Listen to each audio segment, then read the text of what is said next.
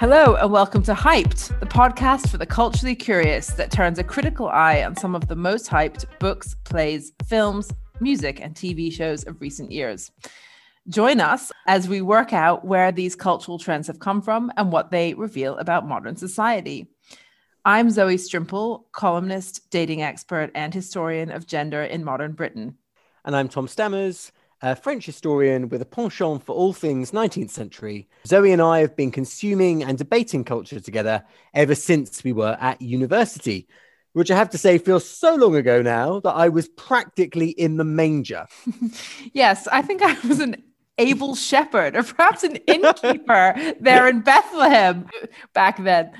This week, we're discussing The Crown, season four which covers the period from 1979 to 1990, which obviously includes Thatcher, Diana, the Falklands, and an era of social division. As with all the other seasons of The Crown, this one dominated uh, national cultural criticism for weeks and weeks and weeks, with everyone asking whether it was true to life, where it wasn't true to life, whether it was fair, whether it was mean to the to the crown itself, to the queen, to the royal family. Lots of fascination, but actually quite a few mixed reviews some mixed reviews, but generally people feeling very glad that The Crown has come back round.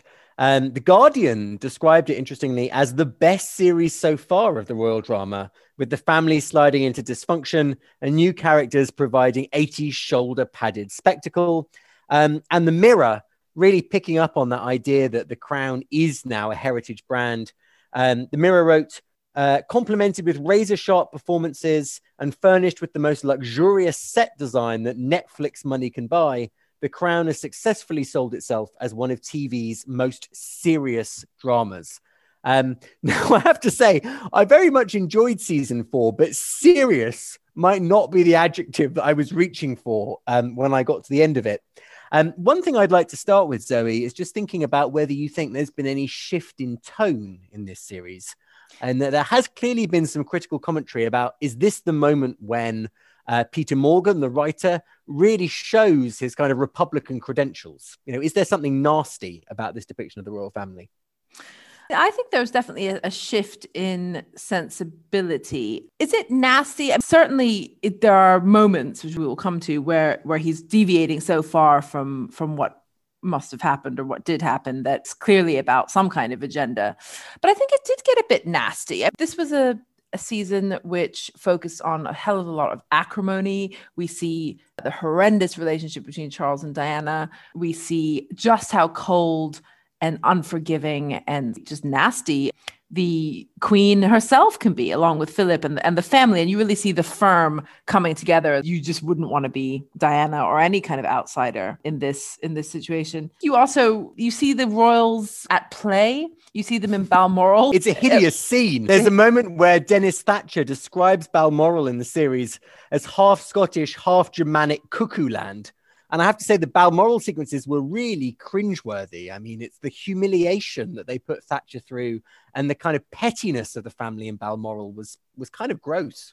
It's gross, but I think that might have actually been some of the truest to life of all of this. I mean, I, I think the aristocracy or the the very highest echelons probably is kind of like a just a nightmarish kind of children's parlor game, and that's it was the first that, time that Dibble Dibble has given me goosebumps. Zoe, Dibble Dibble gave me goosebumps, and you see the Queen Mother doing it, and and, and that's just thinking, what am I doing here? So hmm. I think I think there was a definitely in that sense a, a sensibility shift. I think the nastiness didn't just come out in the awful clubby insidery game playing but also in the family relationships and there's this this episode where the queen is sort of oh which children do i love most or least? Um, in response to a question by philip. And i thought that was a very soap opera device but she goes out with each of them and uh, for lunch. And it's clear that there's just no no strong bond there whatsoever. And it's partly that the children are horrendous are hideous what you know you think god the, the royal children really are all a disaster area. But you also see this is a serious perhaps dereliction of duty as a mother by the queen, but also just a very depressing family situation. Yeah, I think as an image of the queen's monumental failure as a mother, this series is particularly unforgiving. Um, I loved the episode where she speaks to the children, uh, partly because it gave me a slice of Princess Anne. And I know that Zoe, we both wish that there We will be an Anne spin-off Anne, series. yes. I want Anne to have her own franchise. I think Anne is Yeah. delicious.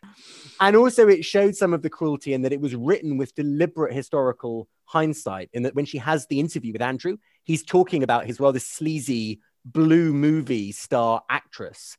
And so, this is clearly written post Epstein. And we're meant to realize that although Andrew is the apple of her eye and is clearly the one that she loves the most, there is something very unpleasant about his sort of sexual morality. Um, so I thought this was a kind of unforgiving episode that I quite liked because it it captured the gap of generations really that this woman who's put everything into duty has ended up rearing these children who are fundamentally scarred and who are unable really to kind of fulfill the roles um, that the public demands of them. But who are In terms of sorry, Oh. Zoe. no? Well, I was just gonna say, but who are also very much of their time. I mean, the Queen comes from a time where duty actually made sense as a marital value and as as a kind of way to live. And obviously, as the Queen, she had to have special duty, a especially dutiful framework in place. But you do see that to her kids who are born the 60s 70s it's a completely different the things that made sense to the queen and drove the queen on no longer make sense to them so the world of adultery and affairs and you know wanting happiness and charles thinking he deserves what he wants rather than what he should do and what he owes the family that seems to be the, the nub of the issue there's been a lot of focus in the criticism about the soap opera quality of this. And I have to say, that's one of its pleasures. It does feel like Dynasty in Windsor Castle. But then I think the soap opera also reflects the tawdriness, as you say, of the royal circumstances. Actually, it feels that there has been a moral shift between this series and the previous ones, and that some of the kind of moral compass and some of the kind of boundaries of public and private are breaking down. And the clearest sign of that, of course, is the eruption of Princess Diana which I have to say was one of the absolute joys of this series. Emma Corrin, I thought, was a complete revelation from somebody who I think she was five when Princess Diana died.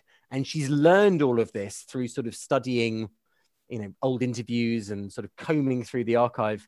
But I thought she was the most vibrant, radiant interpretation of Princess Diana I've ever seen. Um, and I come from a household of Diana mourners and Diana um, idolaters. I mean, I, I imagine the Strimpels might have been in a different camp, but I grew up very strongly thinking that Princess Diana was some sort of spectral extension of my mother.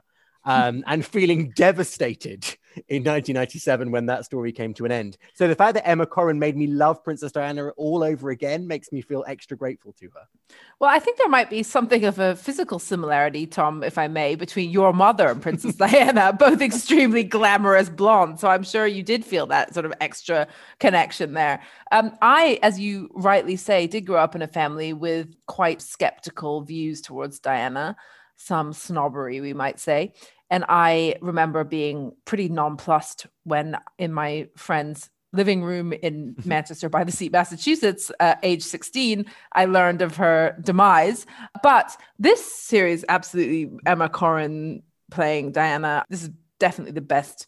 The best part of this whole series, it really made you think, God, she had it rough. I just thoroughly sympathized with her. And in a way, she was the real modernizer, set the The thing- tone for what we're even seeing now with Meghan Markle. the thing that really comes out is how young she is as well. And to go back to what you were saying about Balmoral, I mean, the crown is not subtle in its metaphors. And we have all of those very brutal scenes of hunting and fishing, the kind of thing that got the Daily Telegraph viewers, you know, very hot under the collar that Charles wasn't handling his angling appropriately. But there are all these scenes of these people hunting down animals and destroying them. And you also feel that Diana, there she is, is one more piece of game that is kind of you know chased down and then destroyed by the family.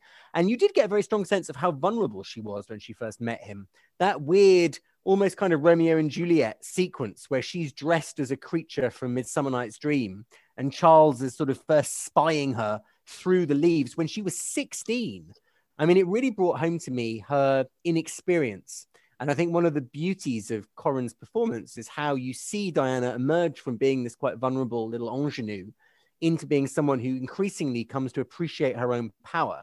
And it doesn't shy away from showing you her narcissism, her dependence on celebrity, her kind of, you know, the fact she comes to life when a camera is switched on her. But it's a very interesting performance from how she goes from being, you know, the victim, the sort of obedient one who gets trampled on by her completely unfaithful husband, towards being a figure who realizes that she can rebel and she can use popularity as her kind of weapon. What did you make of the depiction of Charles, Zoe? Charles is a funny one because he in the first few series he was very sympathetic and you you see how the Charles that we all ridicule today came came to be through the kind of horrendous treatment he had at uh, Gordonstoun and then how horrible Philip was to him and, and you you got to see Charles in all of his complexities and then his efforts when he's goes to Wales, becomes a Prince of Wales, actually learn Welsh. And in this, you see a child of a new era where he is prioritizing his own sexual and romantic felicity and the sense of entitlement that he should have the woman who he loves and who makes him happy. But then what I think you see how he's again, it's it's always the way the family imperatives come first. And so you do also sort of slightly sympathize with the way that he's frog marched into this marriage. But I think this series leaves you in absolutely no doubt about who the villain is. And Charles is just clearly really, really nasty. I would say blatantly emotionally abusive to Diana. And Diana's just very, very uh, sympathetic. I agree, and I think some of the one of the shocking things is that some of the nastiest episodes of Charles's behaviour turns out to be the ones that are most historically accurate. Um, so we do know indeed that he pounced on Diana when she tried to comfort him after Mountbatten's death, um, which obviously is sort of slightly accelerated in that first episode. But there is a sense of grieving Charles, Charles feeling that he's the victim, Diana suggesting some sympathy for him, and then whoosh that was the moment that he basically threw himself on her, as she said, the moment that she showed any sympathy for him. And you do get a sense of a very strong streak of self pity in Prince Charles. It is also true that on his honeymoon, he did wear the cufflinks with the two entwined C's that Camilla oh. had given him. So there's Camilla and Charles cufflinks he did wear on his honeymoon. Wow. Um, so you know, poor Diana. I mean, you do feel that. The, the, I mean, the, perhaps the series exaggerates the extent to which the marriage was doomed from the beginning, and certainly the representation of bulimia in this makes it quite clear that Diana is a vulnerable character from the start. That she clearly has got major reservations about the marriage before it even begins, and I think it probably overplays the extent to which this is a folly. You know that the whole thing is doomed to be a disaster. Um, but there is no excusing the fact that Charles is is vicious in it. Um, and although he's a victim of his circumstances and he's a victim of his family position, he does behave with real cruelty, as do many other members of the family. In terms of cruelty, Zoe, I mean, somebody else I think that comes out quite badly from this is uh, one of your heroines, dare I say, Mrs. Thatcher herself. Uh, I don't know how you felt about the presentation of uh, of Mrs. T in this. Well, I wanted to love it because who doesn't love a bit of Gillian Anderson? But I think you had a sort of picture of a sort of demented 80 something year old in the Thatcher of 1979, which didn't make sense. And I think, unfortunately, it, it made you have to see her as eccentric at the very least, but really almost stupid at times. I think that's what's unforgivable because Thatcher may have been frustrating and she may have been repetitious at times and, and she may have really vexed and flummoxed the men who she was working with but but to make her seem stupid I think is unfortunate. And the way that, for instance, an example of that is her reaction to her son Mark going missing in the desert in Africa. And then the implication is that she is all guns blazing for the Falklands War because of Mark's going missing and, you know, wanting to find him and then yeah.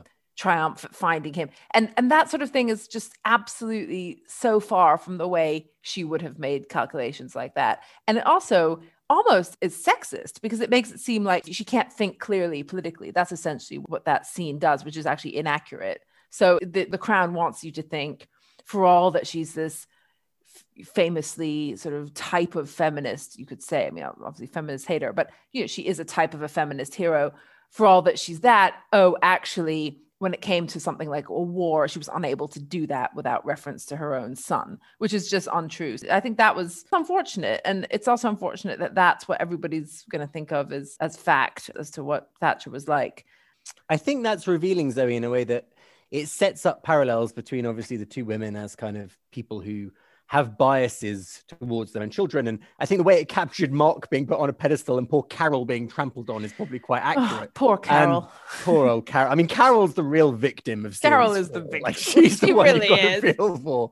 but I did think um, it also goes to the heart of some of the sneakiness of Peter Morgan is that we know that the events of Mark going missing do not coincide with the Falklands War. And in a way, it sort of proves the fact that the liberties he takes are not so much liberties of fact, although he does that a bit as well, but the way that he makes things coincide, the mm. way hmm. that he suggests parallels between events that are otherwise kind of disentangled and disparate. Um, one just other thing I'd like to say about Thatcher, I agree with you. They played her strangely um, deranged and elderly. Uh, you know, and it's interesting. six months older than the Queen, and I suppose looking back on the 80s in my distant memory of it, um, I wouldn't have thought that she was six months older than the Queen, and that I do think of this very vibrant figure in the, as you say, 1979 in the early 80s, who was determined to change Britain, and the Queen being very prim. And so the idea that Thatcher is the older woman and is played as the older woman seems quite peculiar. Um, I also think part of the problem is that we never really see what Thatcher is battling against. And here mm. I would say there is a bigger problem with the omission of politics in this series. Unlike, I have to say, series one and series two, which I thought were much better balanced, I suppose, in terms of how the crown is both the story of a family and the story of a nation. In this, we don't really get a sense of what Thatcher is up against. You know, the IRA blow up Mountbatten, but then we never see them again. We don't see the attack on the Queen at the Trooping of the Colour. The Falklands War is a bunch of, you know, Larry fishermen painting some graffiti and singing a song, but we don't really see the dictatorship or we don't really think about the war itself. And all of the kind of politics of what Thatcher has done to Britain is presented rather uncritically through that figure, Michael Fagan, you know, the man who trespassed into Buckingham Palace and had this interview with the Queen. Um, and, you know, is presented as a sense of, you know, the left behind and the sort of abandoned pockets of Britain. And I just felt it was a very one note story about what Thatcher did to Britain. And, you know, it bought into the sense of her as a heartless, divisive, vicious character. And obviously that's part of the legacy, but I, I felt that there was no nuance in the way that they that they saw the 80s as a period of change, and there was no sense really of what she was up against. And it was interesting. They almost wanted you to feel the same snobbery and revulsion that the Queen felt. So when you'd have these sort of tortured meetings between the Queen and Thatcher in Buckingham Palace, Thatcher always came across as being ill-judged, overkeen, uh, too much of a sort of blue stocking, hardworking, kind of geeky, annoying daddy's girl. daddy's girl. but just endlessly going on about it. You could see the queen being like, "Yes, yes, we've Rant heard from Grocer. We know that. Yeah, we know that. Again, this is part of Morgan's attempt to make her seem tiresome and and also just slightly imbecilic. Dare I say one thing they had in common, which I wish Morgan had explored, and he only gives a line to at the end, is their Christianity. Um, and actually, then that final interview between the Queen and Thatcher, something much closer to the truth comes out. In other words, the Queen really admired Margaret Thatcher. We know that they had differences of opinion. We know that there are differences mm. over the Commonwealth, but actually they worked together quite successfully. And we know that after Thatcher left office, the Queen kept in touch with her. Like that, that was an ongoing relationship after Thatcher's stint in number 10. And I think one of the things that links them both is religion. And it was strange that I mean, I would just say in general, it's one of the odd things about how the Queen is presented in this series is that her religious life, which I would say is probably one of the most important things about Elizabeth II, she's almost the last true believer in the Church of England in Britain, was not properly explored. And yet, you know, that was such a big part of 80s politics, in that the Archbishop of Canterbury obviously um, Robert Ritchie, dena- Robert Runcie denounced Thatcher. There was a lot more scope to think about this kind of difference of Christian values between them and how they worked through all of that. And the Queen is radically secularized in this. You know, you don't mm. really get a sense mm. of her kind of moral imperatives or how seriously she takes the kind of religious vocation of the role. Um, and as a result, it's hard to know what her and Thatcher have in common. Um, well, to come back to, sorry. No, well, I was just going to say, I, I, you, that's right, and I think that interestingly, in the absence of religion, what you get is a bizarre depiction of the Queen as a quite an, sort of quite a modern contemporary hmm. figure. Mm. And what I objected to was that she seemed kind of like a woke mean girl, like the way is. basically being like, "You're racist," I'm like enlightened, all which is a know, joke, which is a joke, and also the stuff about the Commonwealth and how she's so bleeding heart and Thatcher is this horrible imperialist. And I think that kind of brings us to the interesting thing of how this desire to impose agendas and veneers may be fair enough, given Peter Morgan, the director, is you know he's a he's a he's an artist. He's he's able to do what he wants, but this is so close to history that a lot of people are going to be taking this as history. And Oliver Dowden, culture minister, wanted a disclaimer saying this isn't history. And they refused to do that, which is interesting because there's lots of disclaimers about Diana's bulimia and scenes that may be disturbing. And in everything you watch these days, there's very careful disclaimers. Trigger warning. Trigger warnings. I think, yeah, I mean, it's it's interesting that they're unwilling to just acknowledge that this is a work of some kind of creative license. And I, I, suppose for me, it's it's interesting comparing this with the previous seasons. And the previous seasons, as I say, there was a stateliness, and that stateliness mm. reflects something about the Queen herself. The kind of the wonderful role of you know Claire Foy was totally brilliant mm. in those mm. early series, but also the way that it tapped into kind of bigger political questions, like it taught you about Suez or it taught you about Winston Churchill. Um, whereas this is so tawdry, um, and that's partly why it's delicious. Like you know, it's bad for you, like a I don't know, like a big box of Haribo in my case, the kind of thing that I know is bad for me, and yet you can't leave alone because it keeps serving up these things that you that you shouldn't really kind of dive into. Um, so I think there is a the, the sort of trashiness of it is both that the monarchy has become trashier, um, but there's also something happening to contemporary history, and I think unlike that previous era where you could speculate and you know you didn't really know what was going on you know, with Margaret's marriage in the 50s, or how did the Queen really, you know, feel about um, what was happening with her marriage to Philip?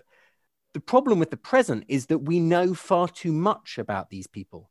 I mean, you, you know, having lived through bits of the 80s, I remember the non-stop torrent of stuff in the tabloids. You know, when the Charles and Camilla sex tape came to light, and so we hmm. know that Charles dreams that he's Camilla's tampon. Oh, uh, these are things Tom, that I, I was hoping you wouldn't bring about that the heir to the throne. But I'm saying there's different hmm. levels mm. of disclosure here that mean that watching this is a different kind of experience than sort of the speculative, imaginative game of what was it like 30, 40 years ago to being in a world where we are saturated with information mm. about the tittle tattle of the private life and it and it has slightly changed i think the reception of it and it's no longer about the mystery of monarchy that you're trying to unwrap. It's confirming the dirty rumors. And there are moments where although i love this series there are moments where i felt a bit gross that i'd been mm. binging on something that i shouldn't have had confirmed. You know it was like a sort of a confirmation of some of my worst assumptions i think about some of the people who are involved. And that i think does have major implications for these people who are going to be our heads of state for the next generation on the subject of the Queen, I felt quite conflicted about Olivia's performance in this. I have to say, Olivia Colman, obviously a magnificent actress, but I've never really accepted the transition from yeah. Claire Foy to Olivia Colman. And I sort of hope that Imelda Staunton, in a way, in the next series will reset this. Mm. In that, what was wonderful about Claire Foy was that she was inscrutable. It was mm. incredibly mm. hard to read some of the kind of emotional layers going on within her. Like there was a real sense that the Queen was a mask mm. and you had to really kind of pick out what was going on behind the behind the shutters. Mm. The problem with Olivia Colman is she's unbelievably expressive, mm. and so that comes back to what you were saying about the wokeness. You know, that in a way that the, the harshness of the Queen to me was not portrayed in the way that it should have been, and mm. I kept feeling conflicted between the moments where she was chilly and gruff, and I thought, yes,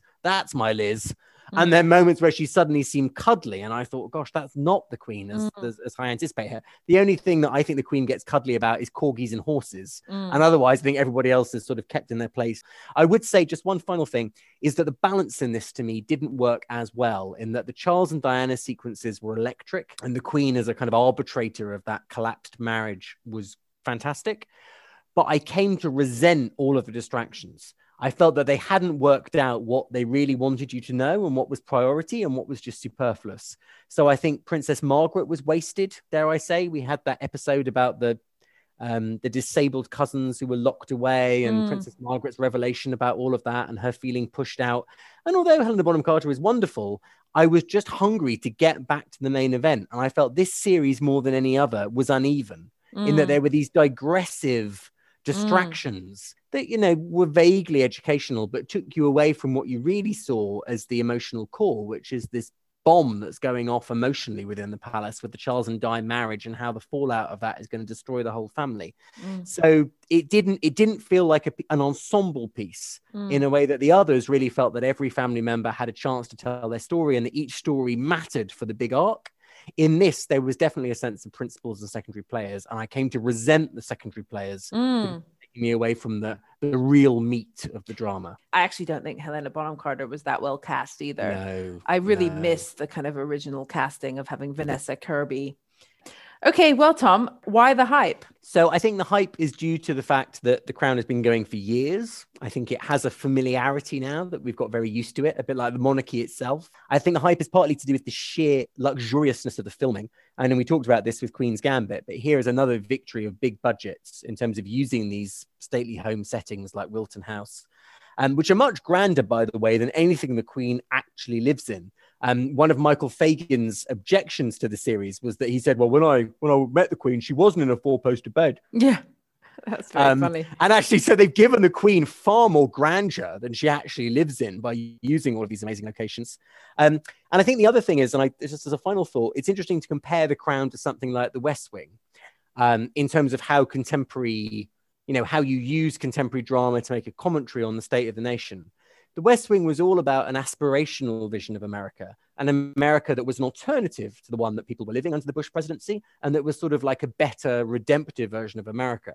I feel this is literally the TV that confirms your worst suspicions about Britain, that points out the kind of vulgarity of the ruling class that points out the kind of limitations and the meanness of Margaret Thatcher, and that actually exposes the kind of sordid underbelly that seems to underpin the establishment. So rather than a TV that makes you feel better about yourself, I think it's like the nation's guilty, dirty secret that people are binging on, um, and that there's enough sense of personal connection to those events that people, indeed myself, are excited to go back to and see dramatized again. But I think the ultimate feeling is not a wholesome one. Zoe, what about you? I think that's right. I think, especially as we get closer to the present, I think the thing that eternally fascinates about the English or the British monarchy is the sense of how close they are, yet how far they are. The fact that you could be a Michael Fagan and jump the gate and be in Buckingham Palace, but equally that all of their funny rituals and their history and their religion and their duty and all their funny sensibilities and also their very important actual constitutional role does keep them very much far more than at arm's length. The recent stuff with Meghan and Harry mm. has re-stimulated an appetite for, as you say, all the tawdry wallowing in the royal mud. People love to hate it. And so this this season gives people the perfect opportunity to love to hate the royal family. In addition to that, it's just beautiful. The soundtrack is fantastic. Oh, can we I say? The... I have to say, it made me listen to early Stevie Nicks solo stuff. So when Diana kind of does her kind of discovery that she's going to be marrying into the royal family, they play Edge of Seventeen by Stevie Nicks that I have listened to nothing else for the past two weeks. So the soundtrack has been joy. Well, funny you should say that because I actually have avoided all the songs and I just listened to the kind of harp variation. um, Martin Phipps, I think, is the is the guy who writes all the sort of do do do do do do, um, and that's what I like. So I think I think it's very atmospheric, and yeah, obviously the kind of um, Stevie Nicks side of it is also great. You know, the soundtrack it basically has two soundtracks, and they're both fabulous. So I, despite my reservations and my angers about this season, will obviously be tuning in to the next one with the utmost enthusiasm. Join us next time for a discussion of HBO and the BBC's We Are Who we are.